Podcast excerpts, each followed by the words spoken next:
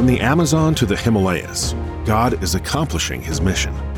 Welcome to Amazon to the Himalayas podcast stories and conversations with the global church and for the global church about the mission of God in the world. And now, here is your host, Paul Akin.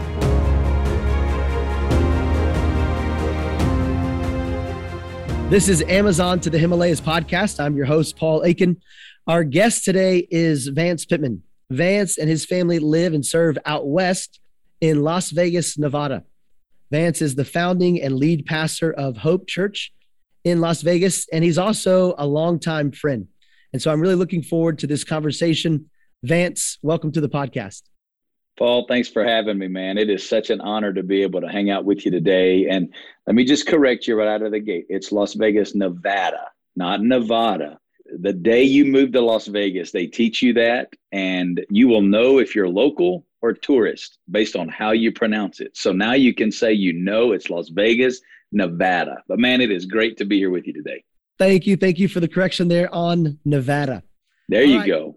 Vance, maybe just start by sharing with our listeners how you came to faith in Christ, your salvation testimony. Yeah, obviously, if you hear my accent, not originally from Las Vegas born and raised in Alabama, but not from the traditional kind of Bible Belt Christian family in the sense that my parents are first generation Christians. So neither sets of my grandparents or great grandparents were followers of Christ.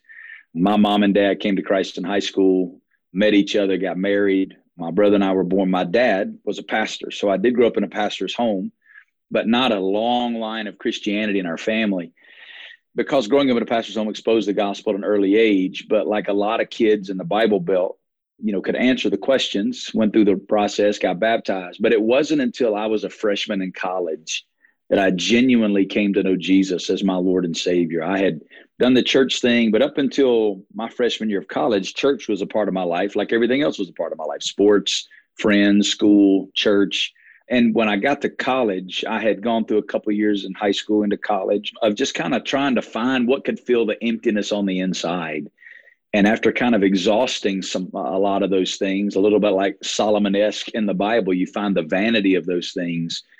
My parents had taught me enough and I'd heard the gospel enough that I knew where to turn. And so as a freshman in college, knelt down beside my bed in my apartment and surrendered the control of my life to Christ. And I'll never forget the next morning I woke up and I opened my Bible. And it's the first time in my life that I opened my Bible, not because it's what you had to do to be a good Christian. I opened my Bible because I genuinely wanted to know the God that I'd just given my life to. And it just was an entirely different thing for me. Like up until then, I had religion, but in that moment, I enjoyed for the first time in my life what God really invited us into, and that's an intimate, personal love relationship with Himself. And I've not been perfect since then, but man, God has been continually drawing me into deeper fellowship with Himself and conforming me from the inside out to the person of Jesus. So that's where it happened for me. Was a freshman in college. Praise the Lord for His salvation. Amen. You, you mentioned that you grew up in Alabama and now you're in Vegas. So maybe just tell us that story. How did a, a boy from Alabama get to Vegas? Isn't that what happens for everybody, right? I mean, you grew up in small town Alabama and you wind up in Las Vegas. No, it's funny, Paul, you ask, because for me, when I came to Christ about a year later, I surrendered to ministry but didn't want to do ministry. I mean, I didn't have any bad taste in my mouth. My mom and dad were not perfect people, but they were the same imperfect people at church and at home. So they lived an authentic life in front of me. And so I didn't, I wasn't one of those preachers' kids that hated the church. I loved the church. I just wanted to make more money my dad made. So I wanted to do something different. So I went to college to do radio, television, and film. I was working full time radio on air. I love the whole podcast thing because it kind of takes me back to the beginning. But yeah, I worked radios and on air personality and I was doing that, and God began to stir in my heart this call to ministry.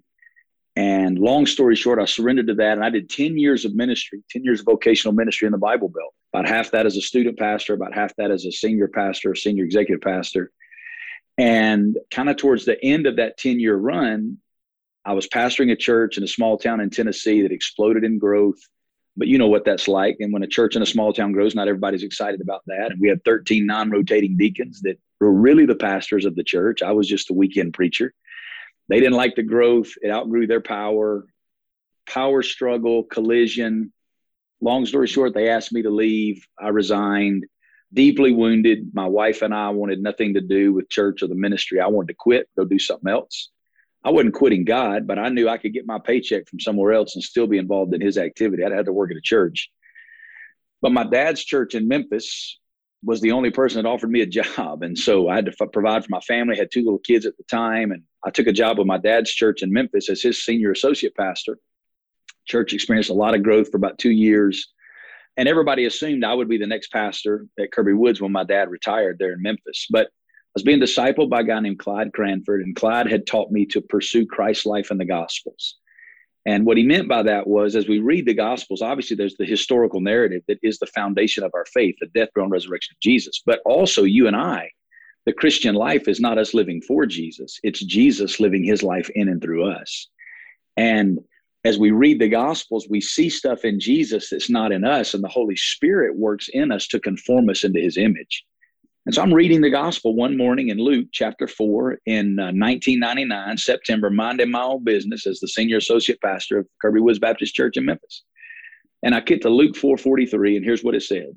The gospel said, Jesus said, I must preach the kingdom of God to the other cities also, for I was sent for this purpose. And that morning I saw something in Jesus that wasn't in me. I saw a passion for the kingdom of God. And at that point in my life, to be honest, I couldn't have even told you what the kingdom of God was other than some random seminary definition. And secondly, a passion for the kingdom to be expanded in other cities. And to be totally transparent, I'd never even thought about my own city. I was really consumed with the church. If the church was good, I was good. If we were growing, I was fine. If the offerings and attendance was good, I was good. I didn't think about the city. And man, I saw this passion in Jesus for cities and the kingdom to be expanded in cities. I went and got my wife. We knelt down in the living room and said, Lord, yes. We don't know where, we don't know when. And truly, Paul, we thought we were surrendering to go overseas. The next thing I did was pick up a phone, call the IMB. And back then, 20 plus years ago, because my wife didn't have 60 hours college credit, I didn't get past the phone call. Like they said, you're not qualified to even apply and basically hung up the phone. Thank God the IMB has progressed and we're in a new day now. But I was good Southern Baptist. Felt like God was calling me to cities to expand his kingdom. The IMB said no. I didn't know what to do. So we just sat on it for two weeks and just prayed. And two weeks later, Johnny Hunt, my mentor from First Woodstock, Johnny called me and said, Vance, our church in Woodstock is starting a church in the fastest growing city in North America, Las Vegas, Nevada. And God's put it on my heart, you're to be the pastor of that church. And I'm telling you, Paul, as soon as the words Las Vegas rolled off his lips, we knew God had called us to Las Vegas. I mean, you couldn't have picked a city further off my radar. Where I'm from in Alabama, you don't go to Las Vegas. And if you do, you don't tell anybody. Where I'm from, they don't think Las Vegas is hell, but they think you can smell it from here. But as soon as he said it, we just knew God had called us to the point that we did something I don't recommend that church planters do, but we actually resigned our position in Memphis, began the process of moving to Las Vegas, and we'd never even visited the city. We'd never been here one time. But we just knew anything other than us relocating our lives to the city was going to be disobedience to God. And so in December of 2000, we loaded everything we owned in the parking lot of a, a, First Baptist Church Woodstock into a green Dodge minivan and drove across the country. And we landed in Las Vegas, Nevada, and just celebrated 20 years here as a church. My 20th was last December, but we celebrated 20 years as a church in September. Wow, that's an amazing story, and just grateful for yeah, your willingness, your obedience to step forward in faith with many, many unknowns. And now looking back and seeing what the Lord's done over the last 20 years is, is quite impressive. yeah, uh, there's a lot of ways to answer that question. I mean, when you ask the question, what makes Las Vegas unique, immediately what comes to mind is what the world knows Las Vegas as, and that's Sin City. Now, having been to New Orleans multiple times, I think New Orleans owes us an apology because I think they ought to have the label Sin City. At least we package ours pretty, you know, in Las Vegas. But Las Vegas is pretty much a microcosm of the Western United States. The Western United States, in my opinion, and there are people, missiologists, who would disagree with me on this, but it's the last pre Christian culture left in America. The New England states are all post Christian. The Bible Belt is predominantly becoming post Christian. The Western United States is the last pre Christian culture. There's never been a great movement of God in the West. The closest thing we ever got was the Jesus movement of the 1970s. But all the great awakenings, all the great revivals, all happened on the East Coast. Up and down the West Coast, and Las Vegas is one of these cities, every major metropolitan area is 90 to 95% non Christian. 90 to 95% non Christian. And that's, not, I'm not talking about de church. I'm talking about people that have never heard the gospel. When we first moved to Las Vegas, our neighbor across the street had a, a son that was eight years old. Our son started playing with him, brought him over to the house.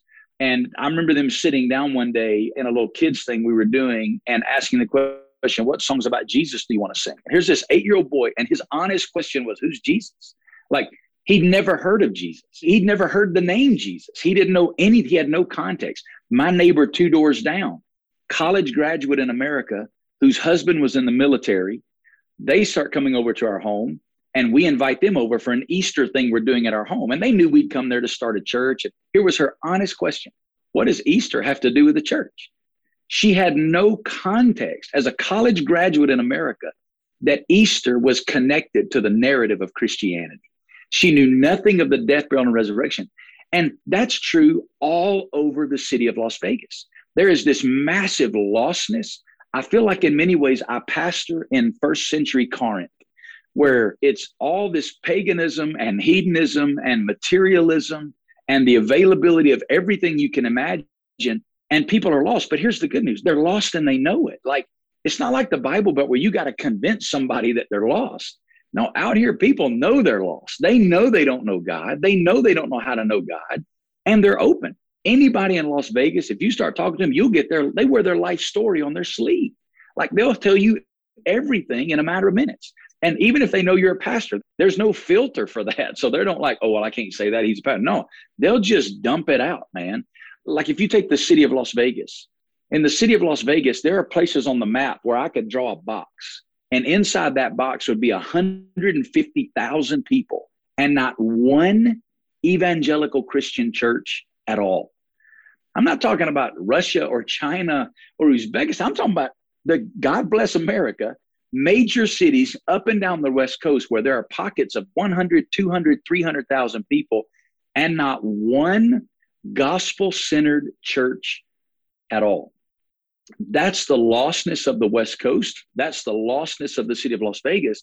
But there's also a, a beauty of that because I now have a church. We've seen in our 20 years, we just celebrated this. We've now baptized over 4,000 people into our church alone that have come to know Christ. And so many of them from just backgrounds and it's so messy i'll give you this story so i baptized a lady three or four or five years ago now but she's a typical las vegas story. She was in her 70s she'd come to know christ hard vegas lifestyle. You fill in the blank with what that means. And i'm about to baptize her. And we baptized at that time then we were outside baptizing on a screen inside. And i said ma'am is it your testimony that you've come to know jesus as your lord and savior? And she said hell yes. And my immediate reaction was to get her underwater as quick as I could before she said anything else. But here's the reality. What she really said was hallelujah. She just didn't have another word for it. Like all she knew to say was that. Like she, it's like we sometimes we so read the Bible with sanitized Baptistic eyes, we forget that Simon Peter literally cussed out a girl around a campfire denying Jesus. There is some messiness in the scripture. You read First Corinthians, there's some messiness in the church in Corinth, but it's because people were being redeemed out of the darkness of the lives that they were living. But there's a purity about it too. When they learn the gospel and when they hear the truth, there's a sold out surrender to that. So, like our church on Sunday, nobody comes to go home. If we had a three hour service, they'd all stay. Like they genuinely come to church to be at church. We have 54 languages in our fellowship, and they don't come to leave. They come to worship and they come to hear from God and they come to be with God. So there's a contagiousness about being in this city that's also there. That's really good. You talked about your church. You talked about some of these locations in the West where there's a lack of church. You have kind of a two decade snapshot that you've seen personally there in Vegas, but maybe let's think through like the last 30, 40 years or so can you just briefly tell us about the state of the evangelical church there? Are you encouraged with how it's been growing? Are you discouraged? What is the, the state of the church, particularly there in, in Vegas? Yeah. So if you think about this globally, only China, India, and Indonesia have more lost people living within their borders than the United States of America. Now, that's partially because of the population size of those four countries. They're the four, some of the four largest countries in the world. But America is literally the fourth largest numerical lost nation on planet Earth. Almost 50% of that lostness is in the Western Mountain and Pacific time zones, the Western United States. So there are 75 million people who live in the Mountain and Pacific time zones with 90 to 95% lostness.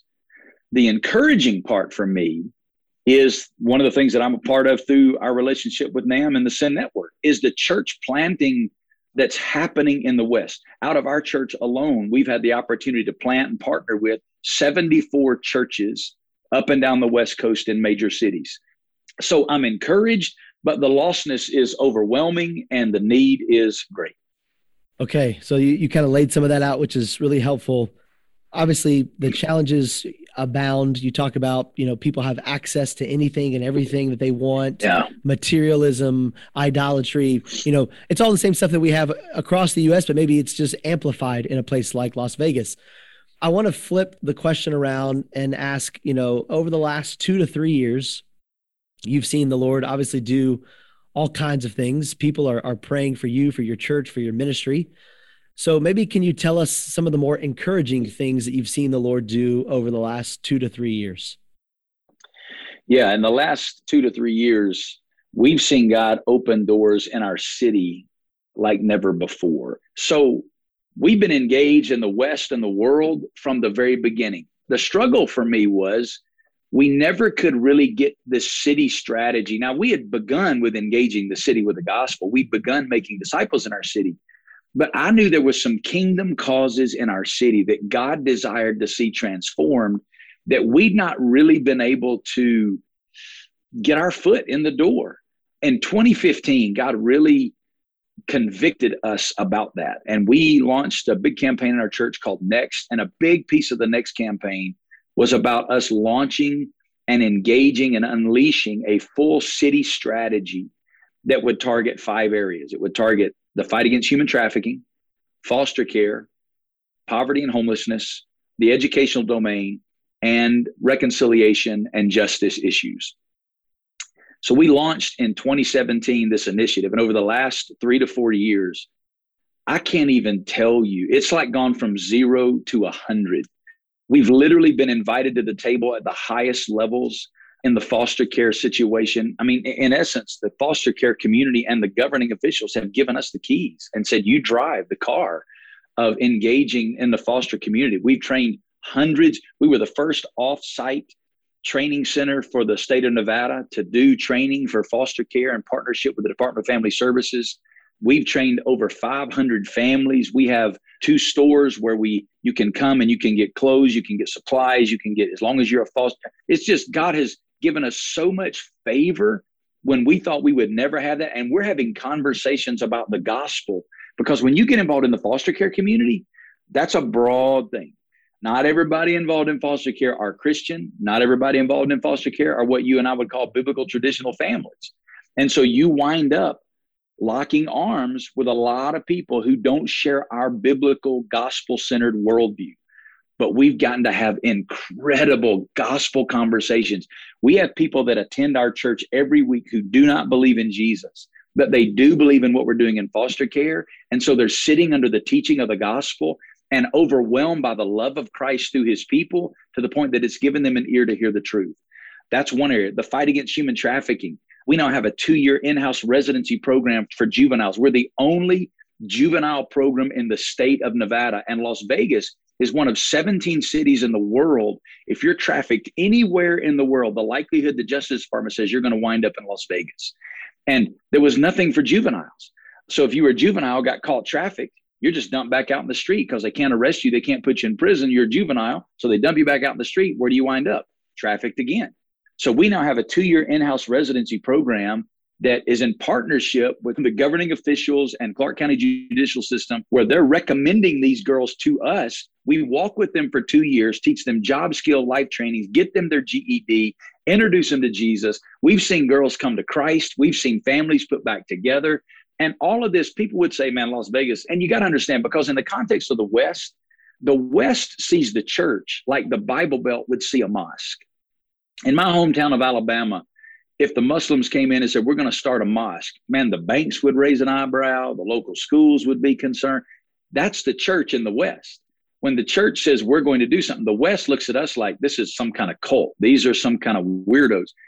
So the fact that anybody would think that we would ever have an open door, and we're being invited into meetings and strategy sessions at the highest levels in city governance, and that's totally the favor of God opening doors for gospel advance in a city where we're seeing real kingdom transformation take place. Reaching a specific people group with the gospel demands specialized training and a global vision. Southern Seminary supports these ministry goals through theological education that is trusted for truth. A degree in missiology from Southern Seminary provides students with the biblical foundation and theological training necessary to take the gospel into all the world. The program prepares graduates to serve as missionaries, church planters, and ministry leaders anywhere in the world. To learn more about Master of Divinity, Master of Arts, and doctoral degrees available through the Billy Graham School at Southern Seminary, go to sbts.edu/bgs or go to the episode notes for this podcast and click the link to the Billy Graham School at Southern Seminary. There, you'll learn how listeners to this podcast can save $40 when applying for classes. The web address again is sbts.edu/bgs. Amen. Praise the Lord for the work He's doing there. I want to ask you to talk some about the city. I mentioned to you before that I've been interviewing folks who are serving in, in different places around the world in cities, and I'm convinced that one of the key areas that we're going to have to figure out and be successful in for ministry for the future is cities, urban areas. So, in your opinion, you live in a, well known city. What do you believe it takes to do faithful ministry in urban cities, urban areas like Las Vegas or highly populated areas in the West? I'm going to talk specifically about that in the context of North America, because I think in North America, we have gotten our missiology way wrong. If you look at typical church planting missiology in North America. It's three boxes. And if you can imagine, those of you that are listening and not able to see this, I want you to imagine three boxes, one on top of the other. The top box says plant a church, the middle box says make disciples, and the bottom box says engage the city with the gospel. So you got plant a church so you can make disciples and then engage the city with the gospel most church planting missiology in North America starts with the top box.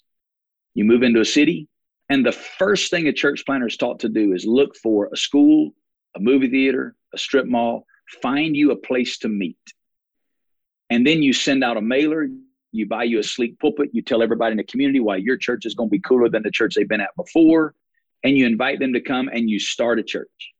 Then you move to box two. You try to begin to establish discipleship pathways to disciple the people that are now attending your church so that ultimately, I mean, we're good people. We, we want to do missions. We can do mission. We can then build ministries to engage our city and other cities with the gospel.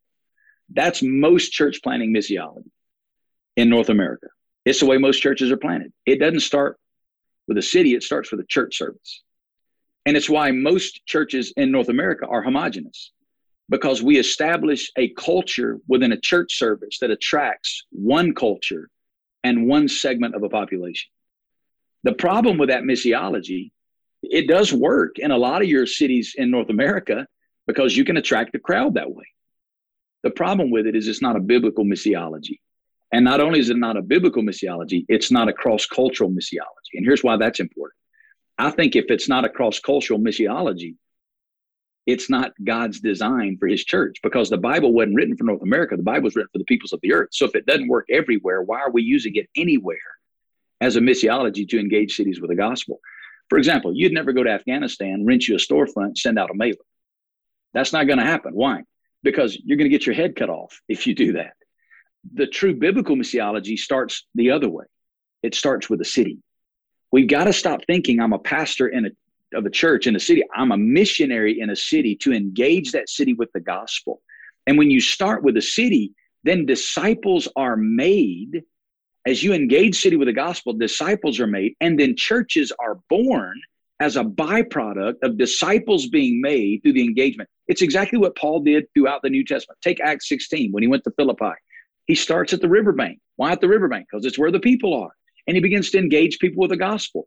Lydia hears the gospel, comes to faith in Christ, invites Paul to her home. Her whole household comes to Christ. He begins to disciple them as part of his discipleship strategy, takes them back out in the streets, and they're sharing the gospel, engaging the city with the gospel. A demon possessed girl comes to faith in Christ. She goes back to the home, begins to be discipled. Because she came to Christ, they throw Paul and Silas in jail. While they're in jail, they lead a jailer to Christ. And they're just engaging the city wherever they are, and disciples are being made. And guess what? Boom, church at Philippi is born. There's not anywhere in the Bible that says, go plant a church. As a matter of fact, Jesus said just the opposite. He said, I will build my church. Here's the commission you and I are to go in the cities and nations and make disciples. We're to engage cities and nations with the gospel so that disciples can be made and churches can be born. And I don't care where the urban context is, where the metropolitan area is, that is the missiology we have to get back to. I believe the gospel is the power of God to change lives. And if we simply engage cities with the gospel, the promise of God is that disciples will be made and then churches will be born. And here's the beauty of this then the church becomes a reflection of the community. When I moved to Las Vegas, I moved here with two other guys. Myself and two other guys were our original team three white guys, two from Alabama, one from Tennessee. Not a picture of multi ethnic ministry. Three white dudes from the Bible Belt. Get to Las Vegas. I now pastor a church of about 4,000 people with 54 languages represented in our fellowship. How does that happen? Here's how it happens our zip code that our church is in is one of the most diverse zip codes in the United States of America. When you start with the city, the gospel is no respecter of persons. When you start with the city, the church becomes a reflection of the community, which means this if the church that I'm pastoring doesn't look like the community that I'm in, I need to ask myself a very serious question about my missiological advance of the gospel in my community. Because if my church doesn't look like my community, then I'm not unleashing the power of the gospel to redeem those and bring them into the family of faith. So I think that's the first question. We have to deal with this thing of missiology and understanding that it starts with a city. My original call I shared with you earlier, Jesus said, I must preach the kingdom to the other cities also. We got to start with cities and build strategies to engage cities with the gospel that result in disciples being made and then churches are born. Before we ever launched our first public worship service at Hope, we made 185 disciples in the city. So we had 185 disciples before we ever had a church service because we started with a city, engaged, made disciples, and a church was born. Then the second question we have to answer is what is a disciple? If the goal is to make disciples, we've got to be able to answer that question. And in the church in America, we typically answer it with one of two questions what a person does or what a person knows. A disciple has all the right information, or a disciple does all the right things. And if you measure it with information, what it looks like is a discipleship pathway that's all about making sure everybody can answer all the same theological Bible questions. And when you do, you're confirmed as a disciple. Or I come out of a more Baptistic model where it's about what you do and if that's what it looks like, you teach somebody all the right things to do, all the wrong things that they're not to do. And when you do all the right things and you don't do all the wrong things, man, you're a faithful disciple. The problem is both of those fall so short of the discipleship metric in the gospel. The discipleship metric in the gospels is a relational term. It's about an attachment to one's teacher. It's about devotion. And following Jesus is really about this relationship with God that spills into my relationship with my brothers and sisters in Christ and then overflows in relationships to people that don't know God at all. So, a right missiology for engaging cities and a right discipleship understanding about what a disciple is and how you make them, I think are the two key components to faithful ministry in any urban context. That's really helpful. You know, I'm here at Southern. We have students that the Lord has brought from all over the world, people who are here to train, to be equipped, to prepare for ministry. So I'm curious, what would you say to a Southern student that's considering moving out west to engage in gospel ministry after graduation? Why should they consider the West? Man, that is a ball on a tee for me. And I can't wait to answer that question. I want to spend 30 minutes answering it, but I can't do that. Let me just say this if you love the Bible, you'll love the West.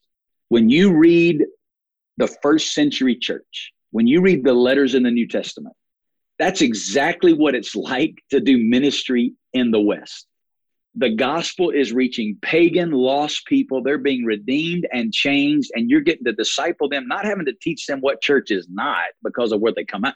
They don't have any experience, they have no background. It's like living out the book of Acts, but everybody speaks English, and there's restaurants and Walmart and shows. Like it's the beauty of all the cross cultural work through the IMB, but you're doing it in, at home. It's in America.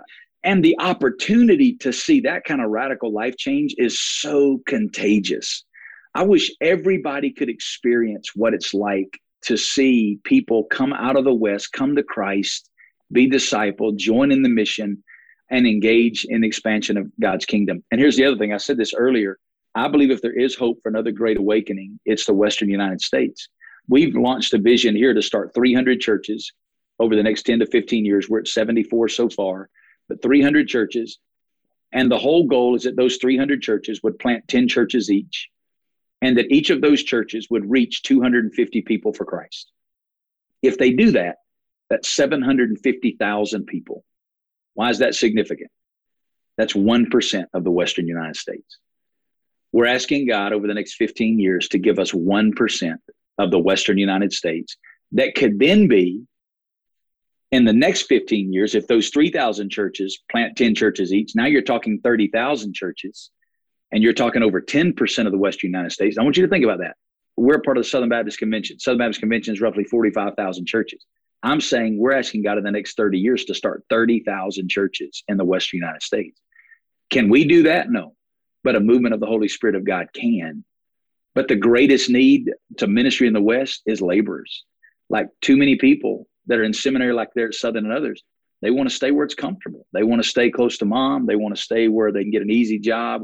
Listen, but I'm telling you, the opportunities in the West are incredible. And I'd give my life to it all over again, having started 20 years ago. That's helpful. That's good to hear. This next question is a little bit more personal. It's a question I ask everybody that I interview.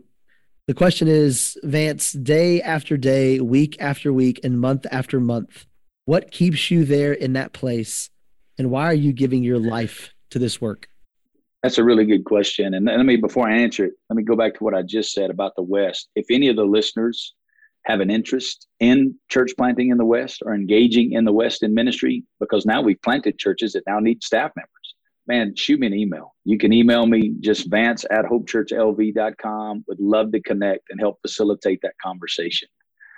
But what keeps me here? And that's a great question because total transparency, Paul, I would have quit a thousand times. Church planting is the highest high and the lowest low, all in the same 24 hour period. From the outsider's perspective, we've enjoyed lots of success at Hope, but man, there have been a lot of dark days. We've had moral failures. We've had economic collapses in our city that devastated our church and we had a moment where we lost 35% of our church in about six months because they lost their homes and jobs and left town. We literally in the desert had a flood. We finally built the building, and within three months, they had the 100 year flood in Las Vegas, and our property was underwater, million dollars worth of damage on a brand new $15 million campus. We've had some dark, dark, dark days, and I would have quit a thousand times, but here's the thing you can't stop what you didn't start. If I'd chosen to do this, I'd choose to do something else. But two things keep me here. Number one is the call of God. Luke 4 43. Man, I go back to it all the time. I must preach the kingdom to the other cities also, for I was sent for this purpose. And until the Lord tells me something else, that's the last thing I know He told me to do. And I don't want to be outside of the center of the will of God for my life so our yes stays on the table, but right now it's the call of God and he is faithful. My favorite verse for church planters is 1 Thessalonians 5:24. Faithful is he who calls you, and he will also bring it to pass. He's not just faithful in the calling and then tells you to figure it out. He's faithful in the finishing what he called you to do. So the call of God. That's why when I talk to planters, I tell them, man, the call is everything because there are going to be some days that's all you got. There's no church, there's no people, there's no place to meet, there's no friend. All you have is the call of God. So the call of God is everything in knowing and staying. And then, secondly, I would say is the compassion of Jesus. And I mean this by that. When, when you read in the Gospels where it says Jesus saw the multitudes and then he felt compassion. Man, over 20 years, and Paul, you know me, I travel a ton, I speak a lot of places, and I've been invited to go back to the Bible Belt a hundred times and be in very comfortable situations. And there's a lot of days that I'm tempted to do that. But every time I'm on that plane coming home and I start thinking about Vegas and I get alone with Jesus and what's on his heart gets back on my heart. Man, I just think about the people of the West and their need for the gospel, the people of Vegas, and, and I see the people and I feel compassion. That's not me, it's Christ in me that gives me that. But those two things are everything the call of God and the compassion of Jesus are what keep here. Amen. This is uh last question. Vance, thank you for your time and have enjoyed the conversation. Last question. What's one thing you want everyone listening to this podcast to know or to do? Yeah, I would simply say it this way everything Jesus desires to do through your life, he'll do out of the overflow of what he's doing in your life, which means the greatest call on your life is not what you do for Jesus. The greatest call on your life is simply being with Jesus. If you'd asked me 25 years ago, what's the dream? Draw it on a whiteboard. Let me tell you what one city in the world wouldn't have made the board Las Vegas. I'm serious. Like, I would never have even contemplated. I literally didn't even know this city existed, other than Bob Barker on The Price is Right gave trips out here in the Showcase Showdown. I didn't even know what Vegas was. When Johnny first called me, I had to look it up on a map. I didn't even know where it was located. But I'm here because one morning I sat down in September 1999 to just be with Jesus. And I've asked myself this question a thousand times man, what if I hadn't been with him that morning? And I don't ask that saying this, man, God needed me to do this. No, God was doing this with or without Vance Pitman. But what would I have missed out on if I hadn't been with him that morning? So the primary call on your life is not to do something for Jesus. The primary call on your life is to be with Jesus. And everything he desires to do through you, he'll do out of the overflow of that. I hope you enjoyed hearing from Vance today. Please pray for him, his work in Vegas as he labors there to reach people for Christ. To hear more conversations like this, please subscribe to this podcast. Be sure to follow us on social media. Thanks again for listening to this episode. Thank you for joining us on Amazon to the Himalayas. This podcast is brought to you by the Billy Graham School at Southern Seminary. Please visit our website www.sbts.edu/bgs where you can subscribe to the show and learn more. Also, if you have found these conversations helpful, please leave us a comment or a review and encourage your friends to subscribe to the podcast. Be sure to follow us on Facebook, Instagram, and Twitter for more. This is Amazon to the Himalayas podcast.